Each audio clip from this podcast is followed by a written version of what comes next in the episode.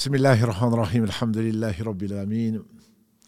الحمد لله الذي هدانا لهذا وما كنا لنهتدي لولا أن هدانا الله. أشهد أن لا إله إلا الله وحده لا شريك له وأشهد أن محمدا عبده ورسوله. اللهم صل على محمد وعلى آل محمد كما صليت على إبراهيم وعلى آل إبراهيم إنك حميد مجيد. اللهم بارك على محمد وعلى آل محمد كما باركت على إبراهيم وعلى آل إبراهيم إنك حميد مجيد. ورضى اللهم عن الخلفاء الراشدين والصحابة أجمعين ومن تبعهم بإحسان إلى يوم الدين. أما بعد, السلام عليكم ورحمة الله وبركاته. Mes sœurs, mes frères, les louanges, les éloges, les remerciements appartiennent tous à Allah subhanahu wa ta'ala, le premier qui n'a pas de début, le dernier qui n'a pas de fin, l'apparent, le dominant sur toute chose, le parfait dans son essence, dans ses noms et ses attributs et dans tous ses actes qui oscillent entre, d'une part, sa bienveillance, sa bonté, sa générosité, et d'autre part, sur sa justice. Justice basée sur sa science et sur sa sagesse. Nous le louons, nous revenons vers lui repentant. Nous demandons protection contre les conséquences de nos péchés et les tendances de l'âme. Celui qui Allah guide, nul ne saura l'égarer. Celui qui est privé de sa guidée, nul ne saura lui montrer le droit chemin. J'atteste donc qu'il est le seul digne d'adoration. J'atteste de la véracité, de l'exemplarité, de la prophétie de Mohammed ibn Abdillah, qu'Allah bénisse ce prophète, sa famille, ses compagnons. Tous ceux qui les auront suivis dans le droit chemin nous passent l'honneur d'en faire partie. Donc bienvenue dans ce jardin du paradis, parmi les jardins, et très heureux de vous retrouver, et qu'Allah bénisse ceux qui se sont inquiétés de mon absence des 2 dernières semaines. Alhamdulillah, j'ai changé, Allah m'a permis de changer les formes d'adoration et d'essayer de relier le lien de parenté, qu'Allah accepte ce qui a été fait, et qu'Allah vous bénisse pour votre fidélité, pour votre confiance, et bénisse tous ceux qui, depuis des années, continue donc à nous apprendre notre religion et à nous faire aimer Allah subhanahu wa ta'ala. Je pense notamment à nos enseignants, donc les savants. Je pense également à tous ceux qui, depuis en tout cas 3 ans, voire 4 ans, Karim, Mohamed, Si Mohamed, qui vous accompagne, donc Karim dans la partie technique, ainsi que Mohamed. Et Si Mohamed, les dialogues que nous avons pu avoir, alhamdulillah, que vous appréciez beaucoup, et que ce soit donc soit en duo, et on espère bientôt un cercle plus élargi, et que ce soit en solo, comme les mardis, effectivement, où nous avons commencé cette série sur l'au-delà. Vous avez particulièrement apprécié cette série, puisque après l'épisode qui nous rappelait que c'était un point de la foi, mais cela reste théorique, nous avons parlé ensuite dans l'épisode donc 2 de la mort elle-même, et ensuite de la tombe, donc de l'antichambre.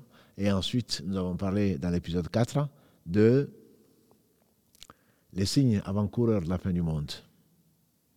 Donc ces épisodes ont été le best, le meilleur de cela a été résumé par Karim, qu'Allah le bénisse, pour vous les être présentés les mardis donc, où j'étais absent. Alhamdulillah, qu'Allah nous fasse profiter de ce qu'il nous a enseigné. En effet, on a eu plus de 80 000 vues pour les épisodes sur la tombe en particulier, mais l'essentiel n'est pas descriptif. Le plus important, quand on sait que c'est l'antichambre, c'est la fin des œuvres, à moins qu'Allah nous permette de bénéficier de l'une des 3 œuvres qui continuent après notre mort.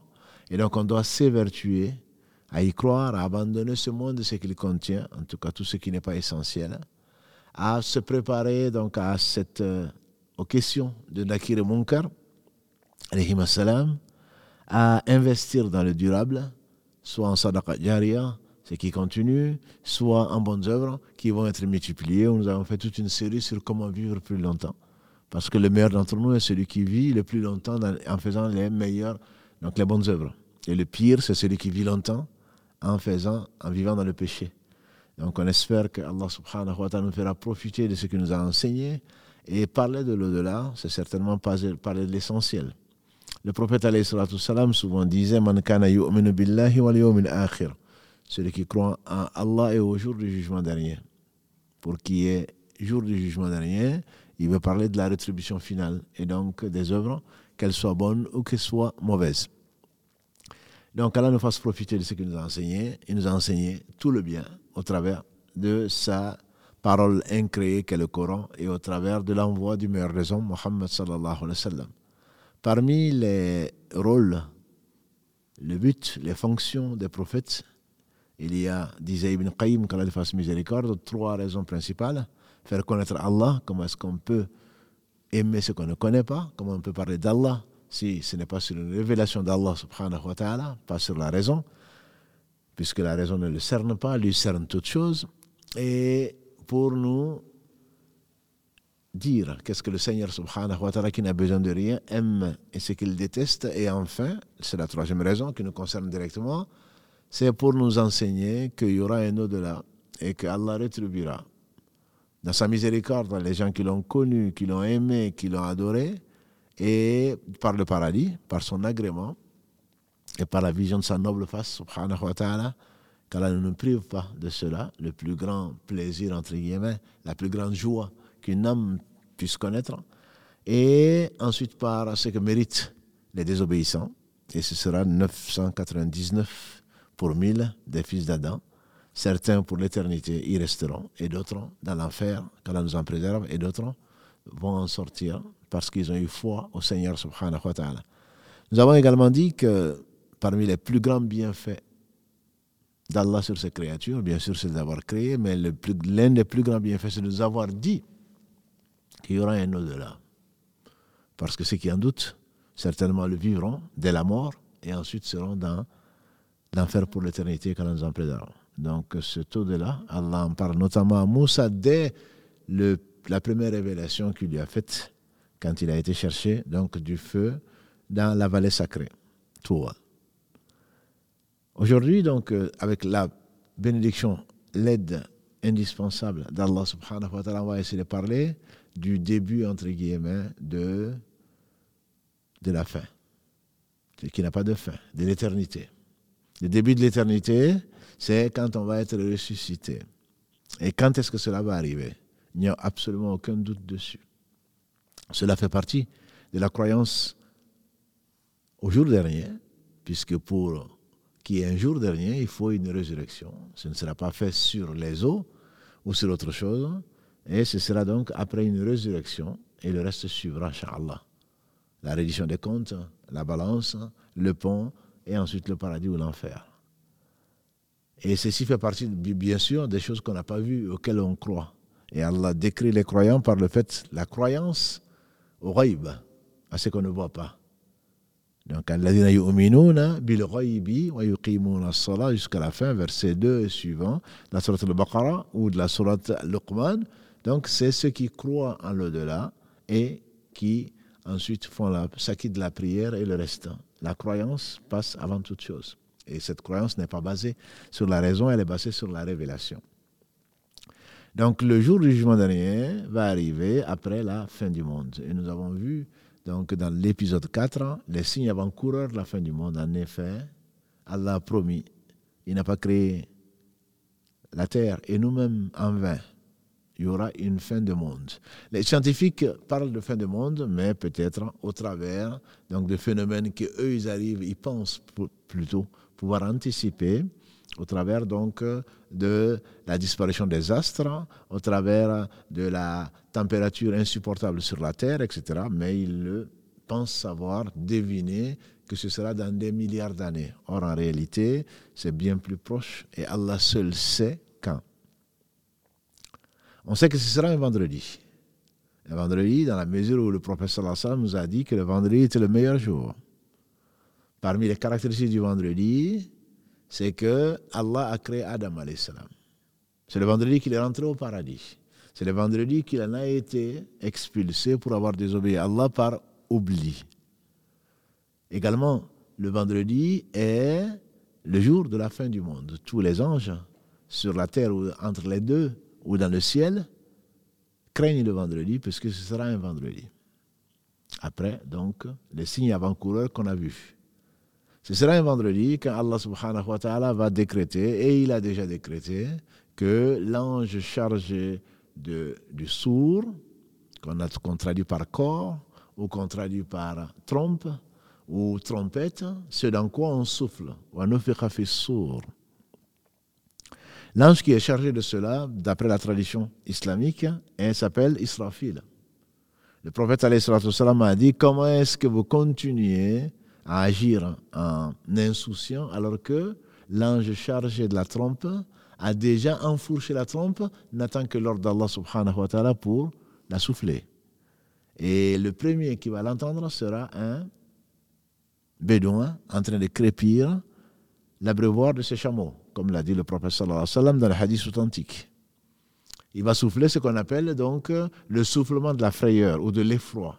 Allah dit entre autres dans la sourate 39, wa nufiqa fi s-sur, verset 68, wa nufiqa fi s-sur, sourate 39 qui est Az-Zumar, comme le demandait Abdelaziz souvent, Az-Zumar, verset donc 68. Wa nufiqa fi s-sur, dit Allah, fa sa'iqa man fi samawati wa man fi al-ard illa man sha Allah.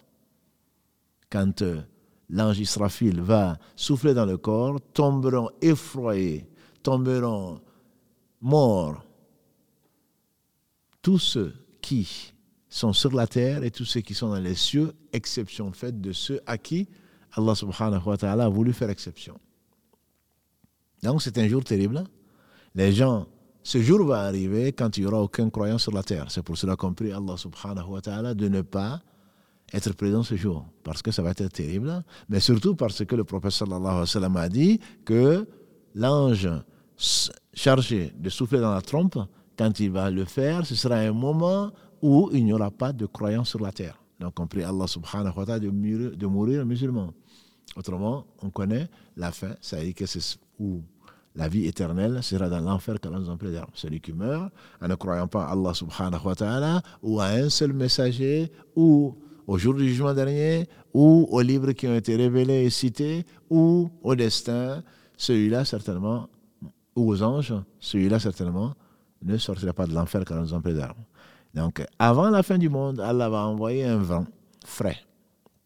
Un vent, rih, frais, qui va prendre l'âme, qui est la cause seconde, qui va prendre l'âme de celui qui a tant soit peu de foi dans le cœur. Comme l'a dit le prophète sallallahu alayhi wa sallam, il ne parlait pas de lui-même.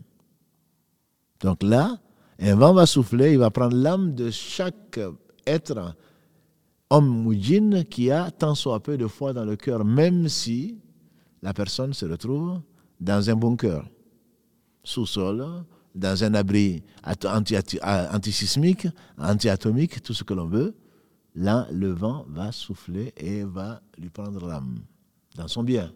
Parce qu'ensuite, ce qui va être vécu sera tout simplement terrible. Quand l'ange de la mort, quand l'ange chargé de souffler donc dans la trompe va le faire, Israfil alayhi salam, tout va disparaître, tout va tomber raide mort. Tout va tomber raide mort. Ça, c'est un ordre d'Allah, et Allah seul sait quel vendredi. Allah seul sait quand, et Allah seul, même les anges rapprochés comme l'ange Gabriel et autres, ne savent pas quand cela va arriver. Tout ceci nous est dit pourquoi? Pour qu'on se prépare à le rencontrer subhanahu wa ta'ala et pour apprécier sa miséricorde, qui fera donc que les croyants vont échapper à cette mort terrible. Ils vont certainement mourir. On a déjà vu ça. Kullu nafsin dha'iqatul maut. Toute âme va goûter la mort, comme on l'a donc déjà traité. Ensuite, Allah dit wa nufiqa fihi ukhra fa idha hum qiyamun yanzurun. Et on va à nouveau, dans le même verset 68 de la sourate Az-Zumar, Allah dit on va à nouveau souffler dans le corps, donc Allah va ressusciter, subhanahu wa ta'ala, l'ange qui est chargé de souffler dans le corps, et il va souffler une autre fois, les voilà debout en train de regarder. Donc ça c'est la résurrection qui nous concerne aujourd'hui, Inch'Allah, concerne donc notre live. Savoir que Allah va ressusciter les morts. Il n'y a pas de doute. Il n'aurait pas de sens que Allah subhanahu wa ta'ala nous ait créé en vain, comme il est dit à la fin de la sourate Al-Mu'minun, sourate 23.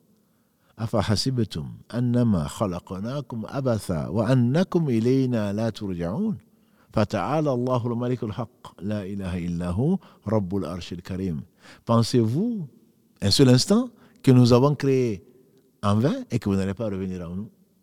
Donc Allah va nous créer, on va revenir à Allah subhanahu wa ta'ala. La croyance du musulman n'est pas celle du bouddhiste, à savoir qu'il y a une réincarnation, que l'âme va continuer à passer, une âme qui meurt ne va pas être ressuscitée, il n'y a pas de résurrection, pour eux il n'y a même pas de Dieu, et c'est automatique, ça passe donc d'un homme à un homme, d'une femme à un être humain, et, sauf si la personne a mal agi dans sa vie, auquel cas elle deviendra un animal, l'âme va passer dans un animal, etc., pour être purifiée, etc. Nous, on parle de résurrection, c'est-à-dire le ba'ath. C'est l'un des noms, Yom al-Ba'ath. Yom al-Ba'ath, c'est le nom de, donc, le jour de la résurrection. On va commencer par la résurrection. L'âme va rejoindre le corps, mais le corps va être ressuscité. Comme l'a dit le prophète sallallahu alayhi wa sallam, tous les os ou toutes les parties du corps humain vont disparaître après donc la mort, sauf le dernier os qui est le coccyx, qui lui a enseigné cette physiologie. Le seul os, le dernier os plutôt, qui va rester, subsister, c'est le coccyx. À partir de là, le corps va être ressuscité, comme Allah dit subhanahu wa ta'ala. Donc on va comme un légume. Comme un légume, il y a une pluie fine qui va descendre et qui va donc, et les corps vont pousser comme les plantes poussent. Tous les corps, sans exception, y compris après incinération. Celui qui craint de ne pas craint le jugement d'Allah à cause de ce qu'il a fait dans ce bas monde, s'il croit à la résurrection, doit savoir que ce n'est pas la peine d'être incinéré, comme nous l'a rapporté le prophète sallallahu alayhi wa sallam. Un homme avant nous, à la fin de sa vie, sentant la mort proche, a demandé à ses enfants: qui suis-je pour vous? Notre père certainement. Qu'est-ce que j'ai été pour vous? Le meilleur père.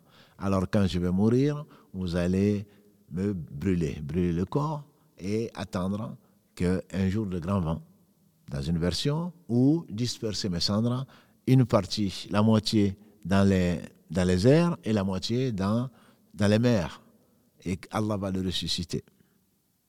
Sa promesse est vraie, même celui-là. Celui qui a été dévoré aussi par un animal féroce ou autre, va également être ressuscité comme l'animal d'ailleurs. Les animaux, les hommes et les djinns seront ressuscités. Et donc Allah subhanahu wa ta'ala voudra à ce moment-là que toute chose, toute créature qui a vécu soit ressuscitée, que l'âme à ce moment rejoigne le corps, et à ce moment donc les tombes vont s'ouvrir puisque la plupart des hommes et des femmes vont être enterrés. Donc c'est pour cela qu'on parle de sortir des tombes. Mais même celles qui ont eu comme tombe, je dirais, l'air ou autre chose, qui sont les personnes qui sont mortes dans l'eau noyée et dont on n'a pas retrouvé le corps, toutes ces personnes-là vont donc être ressuscitées. Le premier qui sortira de la tombe, nous a dit le prophète sallallahu alayhi wa sallam, c'est lui-même. C'est Mohammed sallallahu alayhi wa sallam qui va sortir. Il est le premier sur qui la tombe va s'ouvrir. On sait où il est enterré. À Médine, qu'Allah bénisse ce prophète, en train de prier comme tous les prophètes dans leur tombe, le premier qui va sortir de sa tombe, ce sera Mohammed sallallahu alayhi wa sallam.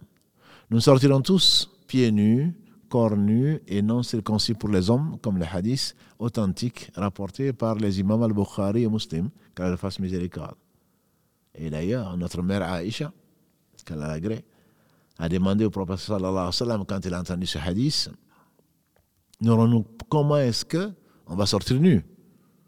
La pudeur, bien entendu, est une valeur sûre, notamment du croyant, de tout temps.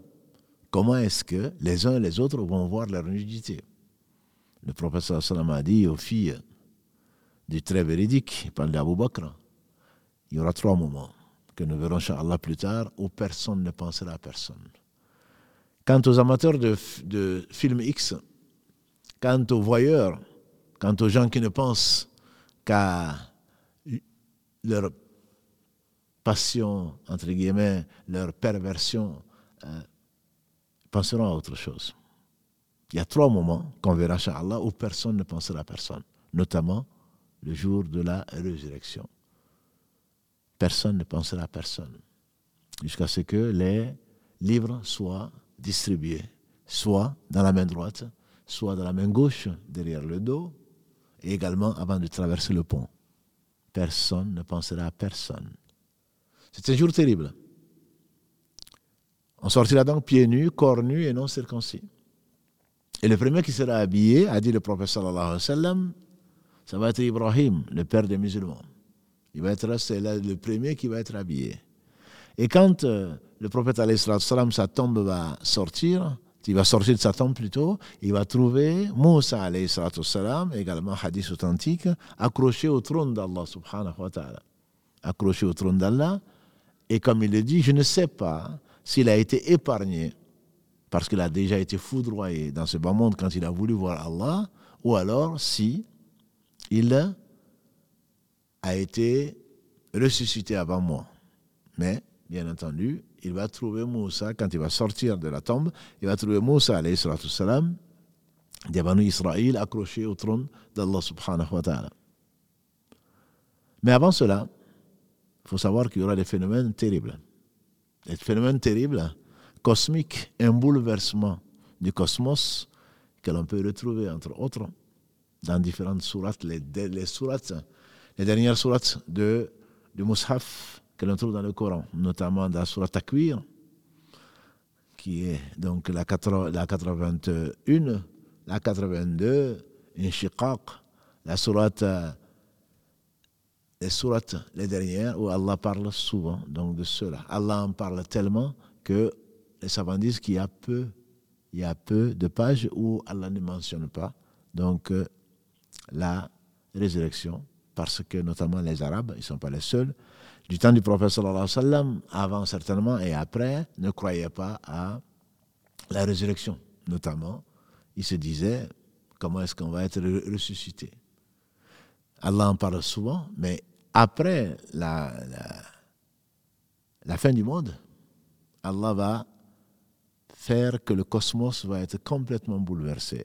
Et on les trouve entre autres dans la sourate Al-Qiyamah, sourate 75, on la trouve dans la sourate 81, Al-Takwir, et Inshiqaq, et dans d'autres sourates encore, parce que Allah les décrit de la meilleure des façons. Notamment dans la sourate Al-Qiyamah, notamment dans la sourate 75, Allah dit La uqsimu bi yawm al-qiyamah, wa la uqsimu bin nafsin lawwama, ayahsabu al-insan alla yajma izama, bala qadirina ala an nusawiya banana. L'homme pense-t-il quand Allah jure par ce qu'il veut, il est le seul à pouvoir jurer par autre que lui, subhanahu wa ta'ala. Et même pour la résurrection, Allah jure par lui-même, pour montrer l'importance de cela. Et Allah lie la foi à la croyance, donc à la résurrection. Quand il dit, entre autres,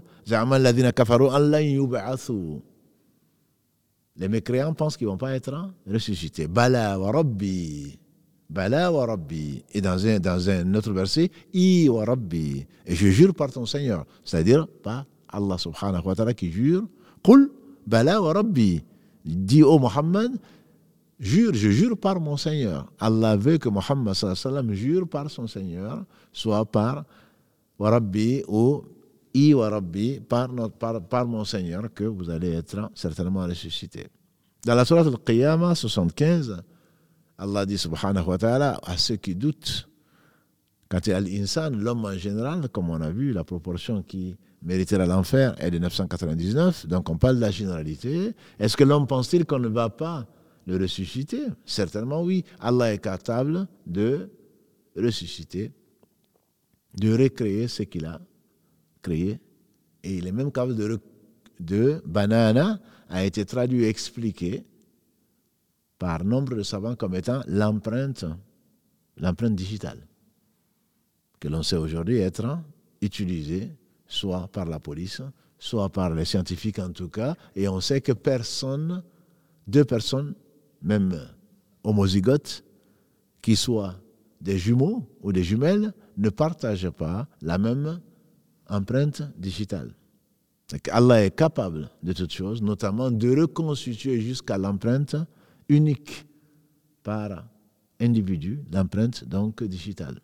C'est l'une des merveilles et anticipation de ce que la science va ensuite découvrir, comme vous le savez. Donc à ce moment-là, Allah va nous ressusciter tous, sans exception. فإذا برق البصر وخسف القمر وجمع الشمس والقمر يقول الإنسان يومئذ أين المفر. Allah parle aujourd'hui donc de ces, quand on va sortir de la tombe et qu'on va trouver que le soleil et la lune entrent avant, après le soufflement dans le corps, et entre les deux, le soleil et la lune vont fusionner. Et la Shamsu Kuwirat, dans la 81, quand le soleil va être s'obscurcir. Et dans nos jours, mon kadarat, quand les étoiles, les planètes vont s'éclipser. Donc quand le soleil et la lune vont fusionner. Et quand, souvent on entend, et quand les montagnes vont être mises en marche, c'est-à-dire vont exploser et vont devenir poussière. La terre sera aplanie. Il n'y aura plus pas de dénivellement. Et quand les mers vont déborder, pourquoi? Scientifiquement parlant, ça se comprend aujourd'hui, qu'eux ne pouvaient pas comprendre. On sait que la somme des profondeurs marines est environ l'équivalent des hauteurs des montagnes, comme pour faire un équilibre. Ceci, bien entendu, a été découvert bien plus tard que la dernière des révélations et la meilleure d'entre elles, faite sur le meilleur des hommes, Muhammad sallallahu alayhi wa sallam. Il ne savait bien entendu pas, il ne connaissait pas l'astronomie, ni la cosmologie, mais tout ceci, aujourd'hui on sait que s'il n'y a pas de montagne, nécessairement, il n'y aura, les mers vont se déverser. Et donc, les mers vont déborder et donc leur contenu ne sera plus retenu parce qu'Allah a voulu que les hauteurs viennent compenser les profondeurs. Comme il n'y aura plus de hauteur, il n'y aura plus de profondeur et la terre sera complètement dénivellée. C'est une miséricorde d'Allah subhanahu wa ta'ala d'avoir tout créé dans la perfection. Quand l'on sait que l'attraction de la Lune, c'est elle qui permet, entre guillemets, de stabiliser notre système, pas solaire, mais sur la Terre, et de limiter les marées. Quand la Lune va disparaître, bien entendu, on ne peut pas imaginer ce qui peut arriver comme marée. Quand le Soleil va fusionner, quand le Soleil va disparaître, on ne sait pas ce qui pourrait arriver. Parce que le Soleil est à la bonne distance, comme on le fait dire, comme le président de l'Académie des sciences des États-Unis, à un moment, M. Cresson, a écrit « Pourquoi je crois en Allah ?» Il dit que le soleil est à telle distance de la Terre. Si le soleil était proche de la Terre, de quelques kilomètres, il n'y aurait pas de vie sur la Terre parce que ça va tout brûler sur la Terre. Et on parle de hasard. Et le soleil, s'il était un peu plus éloigné de la Terre, de quelques kilomètres, il n'y aurait pas de vie sur la Terre parce qu'il ferait trop froid. Aujourd'hui, quand on se plaint du changement climatique, du réchauffement de la Terre, on craint dans quelques années qu'il y ait un réchauffement de deux degrés qu'on ne supporte pratiquement plus. On l'a vu cet été, et ce qui est réservé aux gens qui vont vivre plus tard semble, d'après les calculs, d'après les prévisions, tout simplement terrible. On n'a pas vu d'été aussi chaud depuis combien de dizaines d'années. Quand l'automne reste comme l'été et que l'hiver, il n'y en a plus, ou que ce sera comme de l'automne, Allah seul sait le bouleversement que cela va arriver d'un ou de deux degrés. Combien de congrès sont, combien de réunions des pays pour limiter la pollution, pour limiter le réchauffement climatique. Mais arrivé à ce qu'Allah a décrété, bien entendu, l'homme il est responsable, il se doit de faire les causes pour préserver ce qu'Allah subhanahu wa ta'ala a voulu. Ça, c'est par rapport au soleil. Par rapport à la lune, c'est exactement pareil. Mais ce qui va arriver, va arriver. Et donc, le soleil va disparaître, il va être fusionné avec la Lune. Par quel phénomène physique, Allah seul le sait, mais c'est une certitude que les morts vont déborder, que la terre sera aplanie, qu'il n'y aura plus de montagnes. Ce sont ces choses dont Allah subhanahu wa ta'ala nous avertit. Donc pour la entre les deux soufflements du corps, quand le deuxième soufflement de la résurrection donc va arriver, à ce moment-là, on va sortir donc et trouver une terre. Et comme l'a dit le prophète sallallahu alayhi wa sallam, le jugement sera sur une autre terre. Il n'a pas dit laquelle, mais sera sur une autre terre. Donc cette terre va être complètement nivelée et il n'y aura ni montagne et tu n'entendras rien de spécial. Et tout sera soumis au seul Seigneur, subhanahu wa ta'ala, comme il l'a toujours été, mais il n'y aura plus de prétentieux à la royauté ou à quoi que ce soit. Et c'est la raison pour laquelle nous nous rappelons souvent, pour ceux qui font la prière, nous rappelons souvent, qui est le pilier même par excellence de l'islam, Maliki Yawmiddin ou Maliki Yawmiddin, selon les deux versions. Le roi du jour du jugement dernier ou alors celui qui possède le jour du jugement dernier. En effet, après ce qui va arriver, quand Allah subhanahu wa ta'ala va hériter de la terre et ce qu'elle contient, il dit Ana al-Malik, je suis le roi. Où sont Ayn al-Muluk? Où sont les roitelets de ce bas monde? Donc ça, ce sont les phénomènes cosmologiques terribles qui vont arriver entre les deux soufflements du corps. Et quand on va sortir donc de nos tombes, pieds nus, corps nus, non circoncis, il va y avoir deux catégories. Deux catégories d'êtres. Une majorité qui sera là et qui ne pensera qu'à elle-même. C'est un jour qui est terrible, mais on y reviendra, incha'Allah, dans les lives prochains. C'est un jour terrible. Yawmun azim, comme Allah le dit dans la sourate Al-Mutaffifin, sourate 83, verset 4.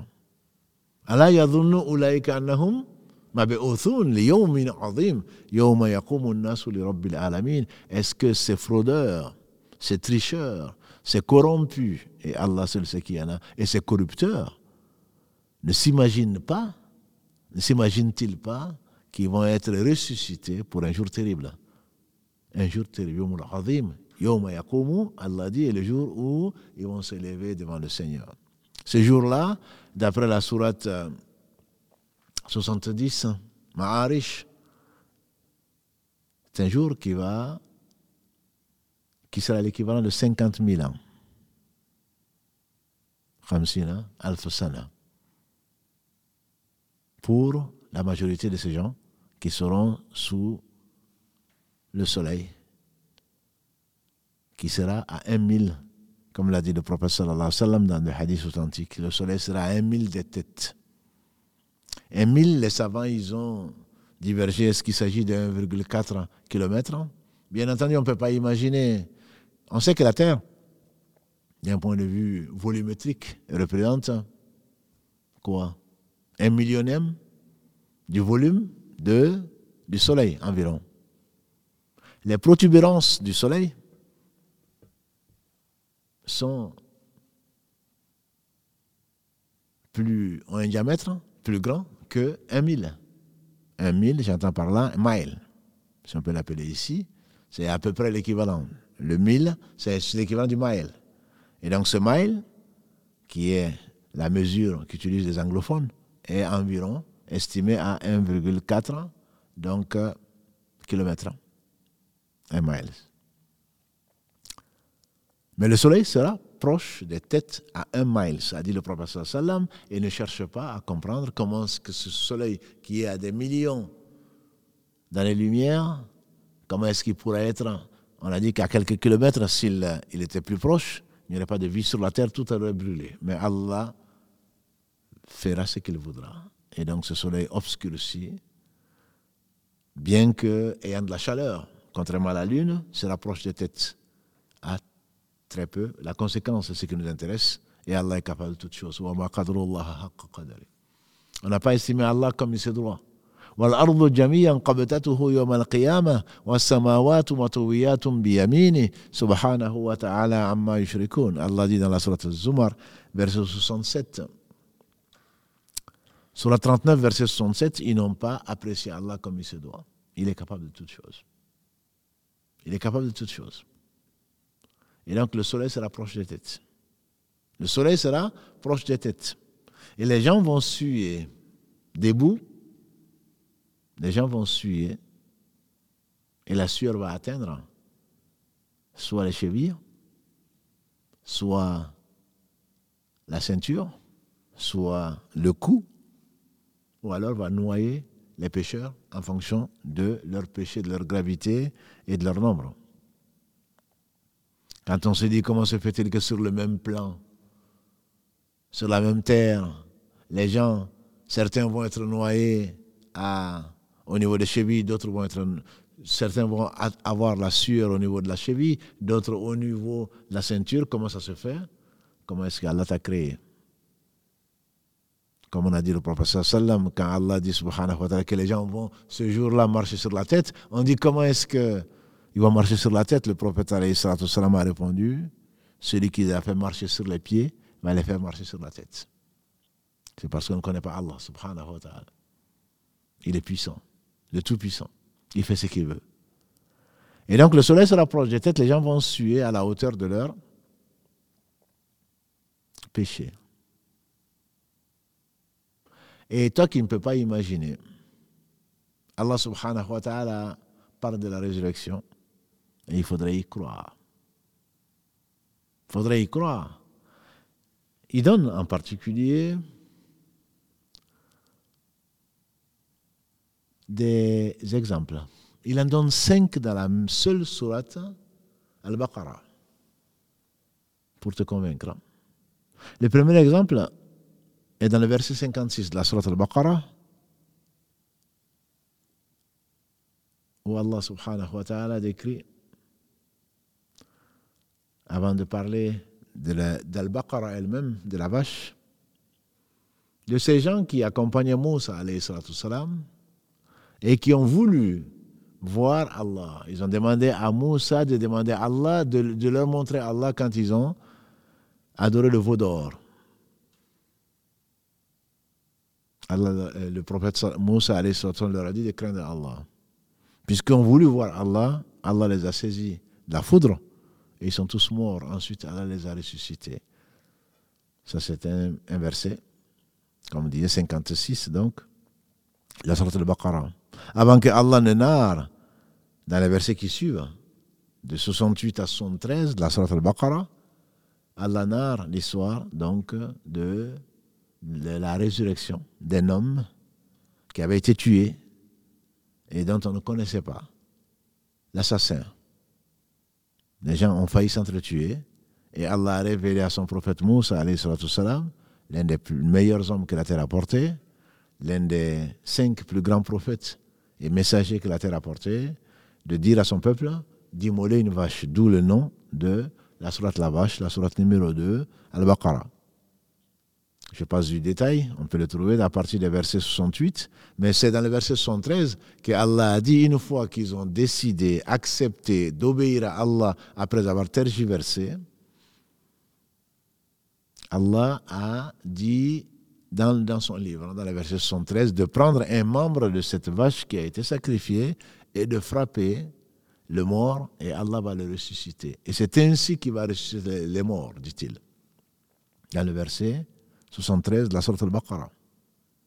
Ensuite, Allah nous parle, dans le verset 243 de la sourate Al-Baqarah, de gens, un groupe de gens, qui s'étonnaient de la résurrection. Comment est-ce qu'ils vont être résurrectés? Comment est-ce qu'ils vont être ressuscités? Allah a décrété, subhanahu, de les faire tous mourir et de les ramener à la vie pour qu'ils sachent que la résurrection est une réalité et que nous, on sache plus tard, au travers du Coran, le récit coranique, que Allah est capable de toutes choses. Ça, c'est 3 exemples. Le 4e exemple est un homme, avant nous, bien sûr, verset 259 de la sourate encore Al-Baqarah, où cet homme passant à côté d'un village qui a été anéanti, les demeures vides, les gens morts, comment est-ce que Allah va ressusciter ça? C'est quand même incroyable. Allah l'a fait mourir pendant 100 ans. Ensuite, il a ressuscité.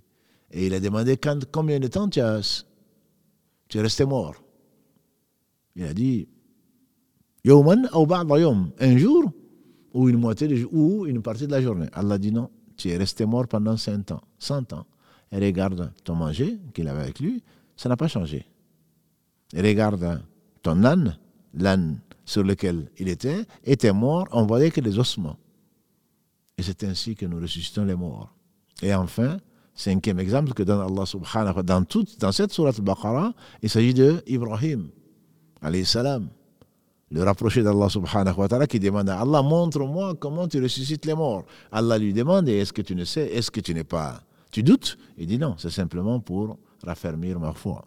Et Allah lui a dit de prendre des oiseaux, de les découper et de les disperser leurs membres sur des montagnes, et ensuite qu'il appelle ses membres. Et ces oiseaux viendront à lui en train de voler.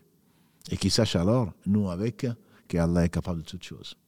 Voilà 5 exemples qu'Allah donne dans la seule sourate Al-Baqarah, de sa capacité de résurrection. Et donc quand tu te poses la question, comment Allah peut faire ceci et cela, tu n'as pas apprécié Allah comme il se doit, il est tout puissant.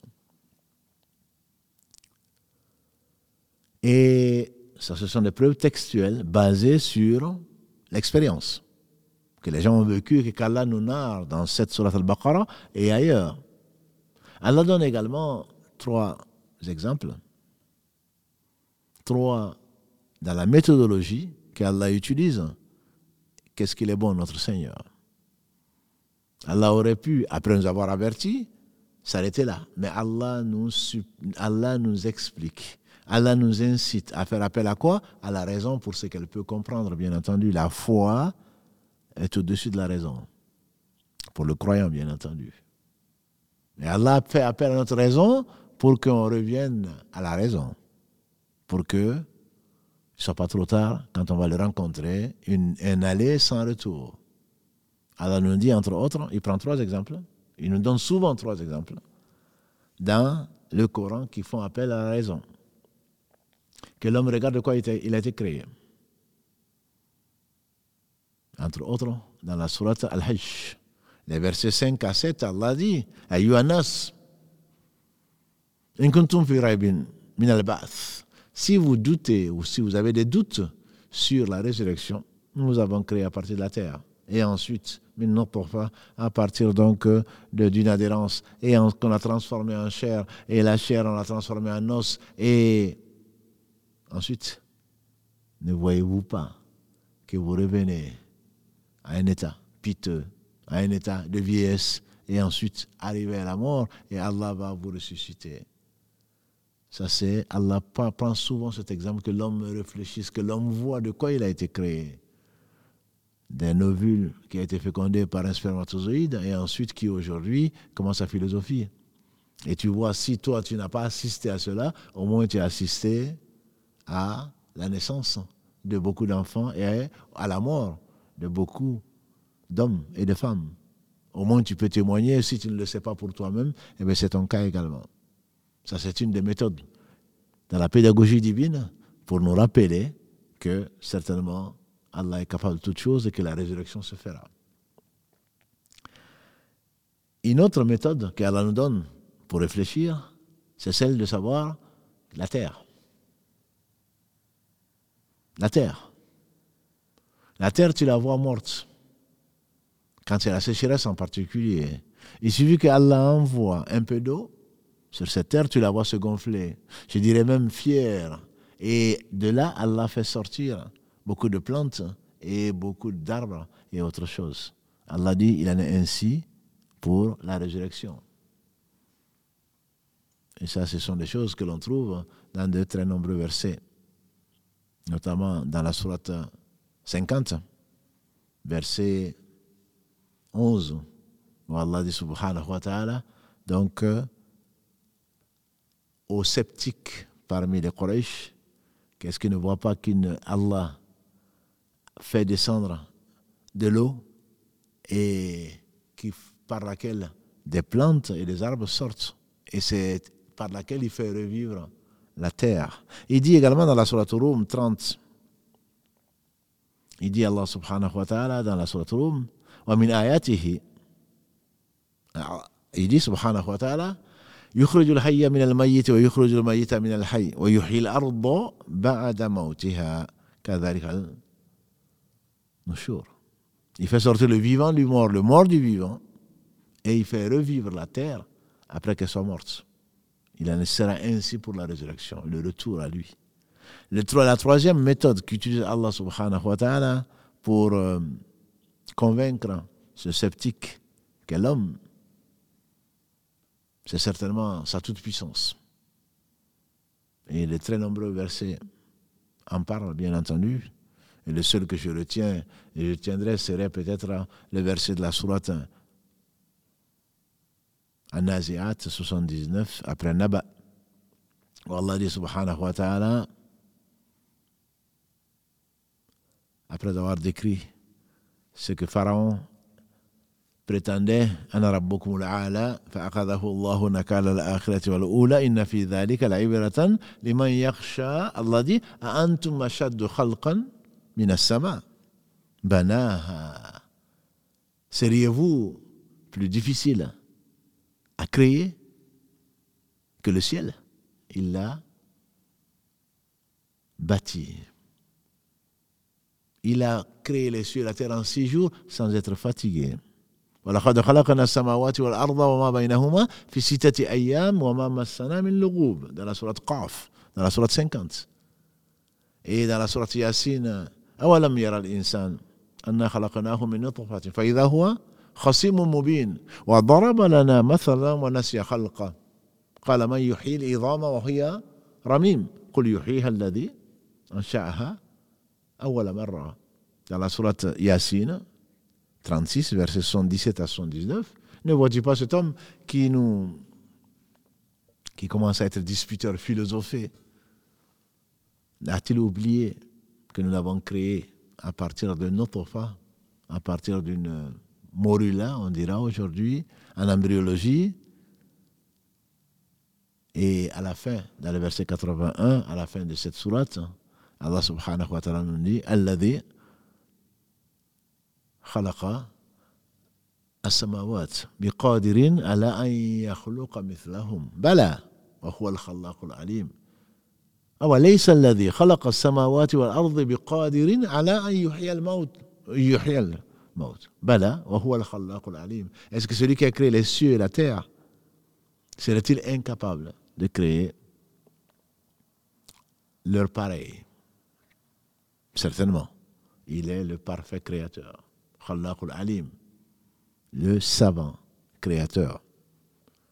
Et donc, ce jour, Allah va ressusciter tous les morts, à n'en pas douter. Voilà 3 arguments, 3 méthodologies plutôt que Allah donne pour que celui qui réfléchit, réfléchisse. Et s'il ne croit pas au verset d'Allah subhanahu wa ta'ala, au moins qu'il voit lui-même, qu'il voit ce qui est autour de lui. Et très certainement une minorité échappera à cette frayeur énorme. Le jour où l'homme va fuir son père, sa mère, ses frères, ses sœurs, son épouse, ses enfants. Comme Allah le dit dans la sourate 80, Abasa. Yawma yafirul mar'u min akhihi wa ummihi wa abihi wa sahibatihi wa banihi. Et beaucoup d'autres versets magnifiques qui rappellent à celui qui a un cœur, qui a un retour vers Allah subhanahu wa ta'ala. Et que ce retour, ce jour-là, sera le jour de la vérité. Comme on le verra, incha'Allah, plus tard. Ces 50 000 ans où les gens vont être debout, Yom al-Qiyamah, le jour de la position debout, on dira. Ce jour dernier, il y aura 7 catégories de personnes, comme on le sait, qui seront sous l'ombre, qui seront protégées. La seule ombre ce jour-là sera l'ombre du trône. Comme l'a dit le prophète sallallahu alayhi wa sallam dans le hadith authentique rapporté par les deux, Al-Bukhari et Muslim. Il a cité ces 7. Bien entendu, ce n'est pas pour que l'on fasse le beau, ce n'est pas pour que l'on les connaisse par cœur, c'est pour que l'on s'évertue à les ressembler. Il a dit, la première catégorie qui sera protégée parmi les 7, il a dit l'imam adil, un chef, un responsable qui est droit, un responsable qui est juste. Je pense à Omar ibn Khattab, celui dont le shaitan marchait sur le toit de Médine. Combien il est difficile, ô pauvre homme en train de courir derrière le pouvoir.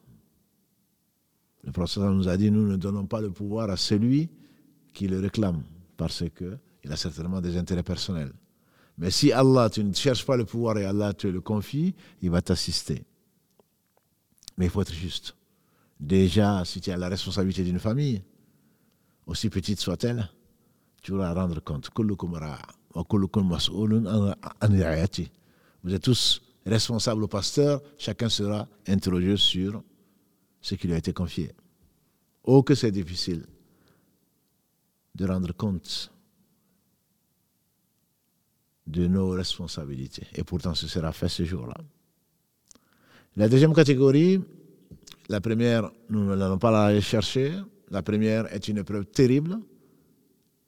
La deuxième, c'est ce bienfait d'Allah qu'il a donné à cet enfant qui a été éduqué dans l'islam. Quelle beauté! Aux pauvres de nous. Si la première catégorie nous a échappé à beaucoup, puisqu'il ne peut pas y avoir beaucoup de rois justes, beaucoup de rois et encore moins justes, les enfants, ça c'est toujours possible.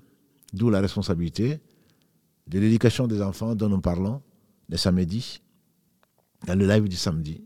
Nous sommes arrivés samedi dernier, donc, à l'éducation des enfants, après leur naissance, donc, et donc on est dans cette série-là, et samedi prochain, inchallah, on va continuer dans l'éducation des enfants. Quelle importance! Ces enfants qui vont être ce qui va rester comme œuvre que tu vas laisser après ta mort, parmi les trois œuvres, l'enfant qui va pieux, qui va prier pour toi après ta mort. Un investissement ô combien important, peut-être pas durable, mais tout ce qui va sortir de toi en pieux sera compté comme ce que tu auras laissé sur la terre. Et pour cet enfant qui aura été pieux, qui a été éduqué dans l'islam, certainement il aura la plus grande place sous l'ombre, une des plus grandes places dans l'ombre, sous l'ombre du trône d'Allah subhanahu wa ta'ala, la plus grande des créatures. Troisième catégorie, l'homme dont le cœur est accroché à la mosquée. Bien entendu, il ne s'agit pas de celui qui vit de cela, c'est celui qui a choisi d'aller aux prières ensemble, en groupe, dans les meilleurs endroits sur la terre que sont les mosquées, et chaque fois qu'il en revient, son cœur est presque nostalgique pour l'autre prière, tant qu'il peut le faire. Et donc revenir, qui est récompensé de 25 à 27 fois. La première chose sur laquelle l'homme sera interrogé au jour du jugement dernier. Qui aime les mosquées, quand on dit qu'il les aime, qui les fréquente, et qui donne à Allah son droit, à savoir de l'adorer sans rien lui associer. Quatrième catégorie, c'est, et elle n'est pas la moindre, si tu es une femme et que tu te dis finalement moi je ne vais pas souvent à la mosquée, ou tu es un homme qui habite loin d'une mosquée, tu es une quatrième catégorie, c'est deux personnes qui s'aiment pour Allah, qui se visitent pour Allah et qui se quittent pour Allah, pour l'amour d'Allah. Et ce n'est pas le plus simple.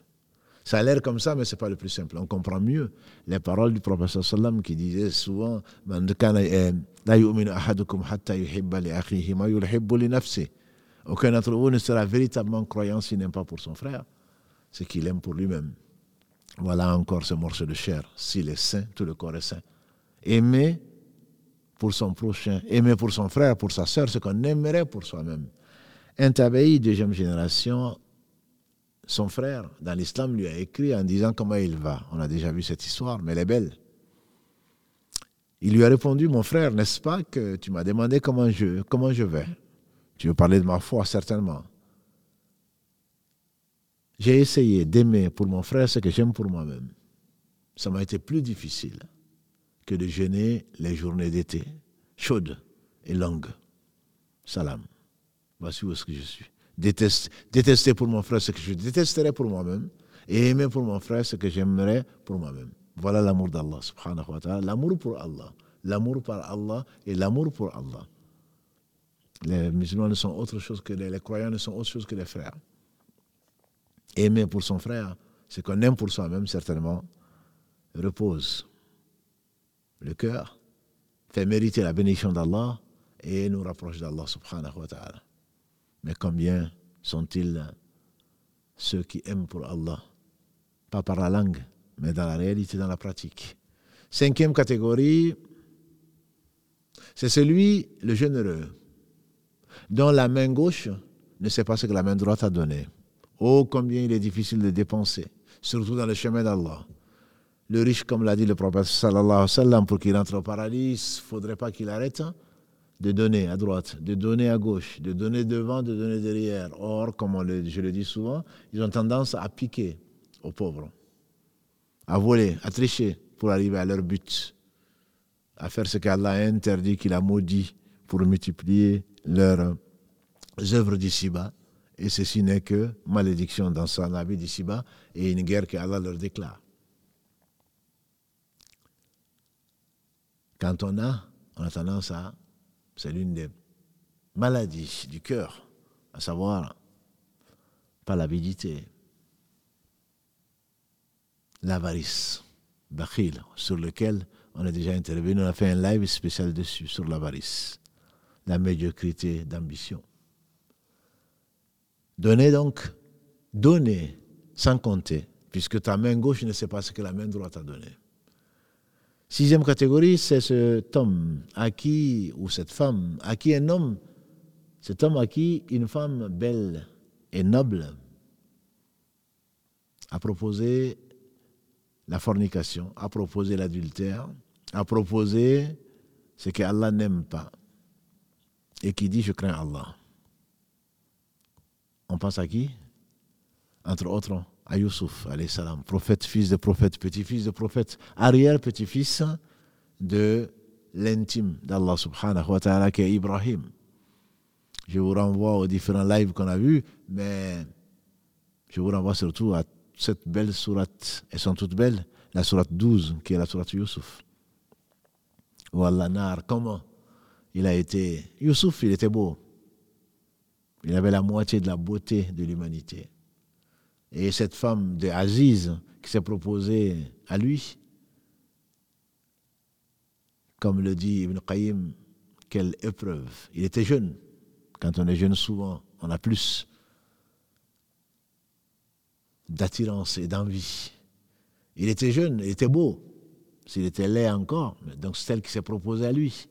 Il était étranger, dans un endroit où personne, souvent quand on est dans un endroit où personne ne nous connaît, on a tendance à se laisser aller par rapport, puisqu'on vit malheureusement pour les autres. Qu'est-ce que les autres vont dire ? Mais puisque les gens ne le connaissent pas, on a tendance à faire ça.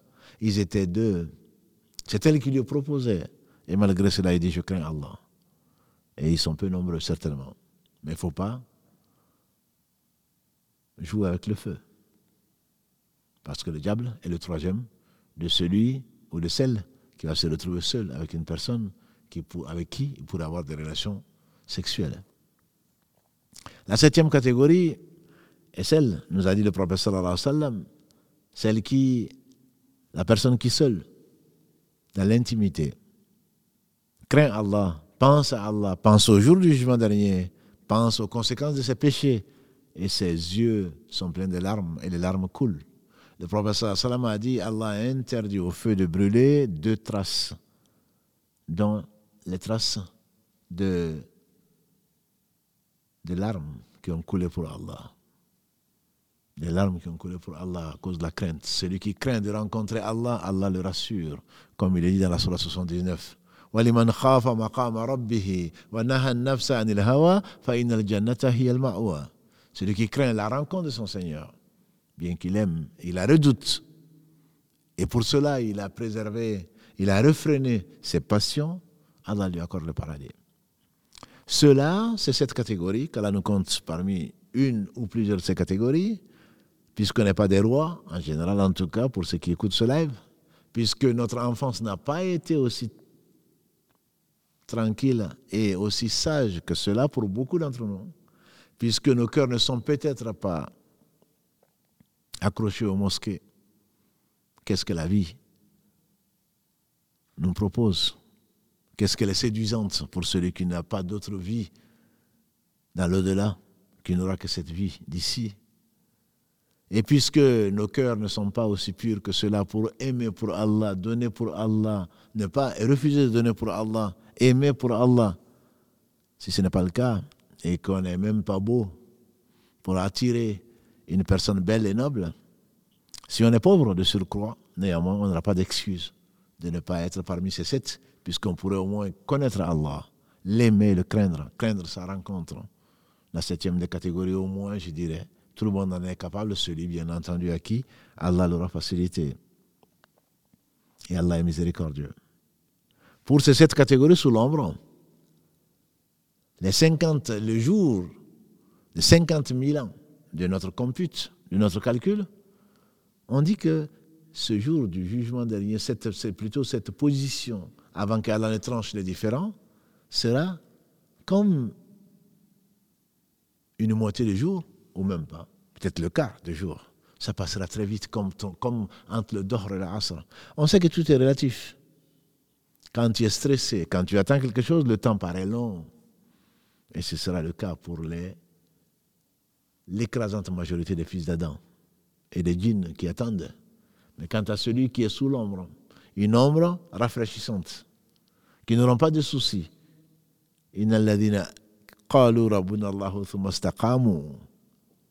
Ceux qui ont dit notre Seigneur Allah, ensuite ils sont restés, ils ont été véridiques sur cette parole. Ils n'auront pas de crainte, ils ne seront pas soucieux, ils ne seront pas tristes. Ceux-là sont les gens du paradis, car là nous compte parmi ceux-là. Ils seront sous l'ombre déjà, et certainement dans leur tombe, ils ont été heureux, ils étaient pressés que ce jour arrive. En effet, nous avons vu, dans l'épisode 3, quand ils auront pu répondre grâce à Allah aux questions que leur posera, à moins qu'ils soient prophètes, ce qui n'est pas, ce qui est terminé il y a bien longtemps, aux martyrs, et Allah recrute qui il veut, quand ils auront à répondre aux deux questions, et ils auront la compagnie d'un homme sous la forme d'un bel homme qui va les accompagner. On va leur montrer leur place au paradis, matin et soir. Et ils sont pressés que ce jour arrive. Pour eux, le temps sera très court. Le temps de cette position, de cette station, entre guillemets, avant que Allah, subhanahu wa ta'ala, ne décrète de la permission de la plus grande position, le plus grand honneur qui sera accordé à un homme le jour du jugement dernier, ce sera la grande intercession, dont nous parlerons, Inch'Allah, mardi prochain, si Allah nous permet de le faire. En attendant, samedi, nous avons rendez-vous donc avec ce live à 21h pour continuer à voir comment éduquer nos enfants, pour qu'ils fassent partie de la deuxième catégorie. C'est Allah qui décide. Mais au moins, nous sommes responsables de leur éducation. Donc je vous invite déjà à louer Allah subhanahu wa ta'ala, le remercier de nous avoir donné la foi, ce qu'il donne aux gens qu'il aime, et ensuite de travailler pour ce jour, qui est le jour de sa rencontre, et qui commence, que dis-je, la mort et la vie, n'ont-ils pas été créés, n'ont-elles pas été créées pour nous mettre à l'épreuve? Il ne s'agit pas simplement après ce live de l'apprécier ou de ne pas l'apprécier, de dormir sur ses oreilles, au contraire. Ça doit nous réveiller pour préparer ce jour et que l'on soit parmi les gens, les sept catégories qui ont été citées par le professeur sallallahu alayhi wa sallam, mais il ne parlait pas de lui-même, qu'Allah le bénisse. Comment on aurait su, qui et comment on aurait travaillé et avec quoi, sans la miséricorde d'Allah subhanahu wa ta'ala qui a envoyé ce prophète comme miséricorde pour les univers. Qu'Allah bénisse donc ce prophète qui a ouvert les yeux à l'aveugle, les oreilles aux sourds, mais ce ne sont pas les yeux qui sont aveugles, c'est bien le cœur. Qu'Allah bénisse donc ce prophète, sa famille, ses compagnons et tous ceux qui les auront suivis dans le droit chemin, nous fasse l'honneur d'en faire partie. Qu'Allah fasse que nos tombes soient déjà des jardins du paradis, ornés par les tapis du paradis. Qu'Allah fasse que la résurrection soit pour nous le début d'une vie éternelle, de repos, que l'atome soit déjà illuminé et de repos, est concrétisé et confirmé par cette ombre rafraîchissante sous laquelle Allah mettra ces sept catégories, comme nous l'a précisé le prophète sallallahu alayhi wa sallam. Qu'Allah subhanahu wa ta'ala bénisse votre temps et votre vie. Et la vie est faite, elle est maudite, comme on le dit, maudite ce qu'elle y est, comme l'a dit le prophète sallallahu alayhi wa sallam, sauf le rappel d'Allah. Vérifions, plutôt profitons, multiplions, diversons, mettons dans la diversité, dans l'adoration d'Allah, passons d'une adoration à une autre, au point que le sourire devienne une forme d'adoration. Au point que, en mangeant avec l'intention de se renforcer pour adorer Allah, en dormant avec l'intention de se reposer pour ensuite adorer Allah, soit compté comme de l'adoration. Que l'on donne pour Allah, que l'on refuse de donner pour Allah, que l'on aime pour Allah, que l'on déteste pour Allah, à ce moment on aura alors vraiment vécu une vie digne de ce nom et on aura goûté ou eu la saveur de la foi, comme l'a dit le prophète sallallahu alayhi wa sallam. Subhanakallahumma bihamdika, ashhadu an la ilaha illa anta, astaghfiruka wa atubu ilayk. Subhana rabbika rabbil izzati amma yasifun, wassalamu alal mursalin, walhamdulillahi rabbil alamin, wassalamu alaykum wa rahmatullahi wa barakatuh.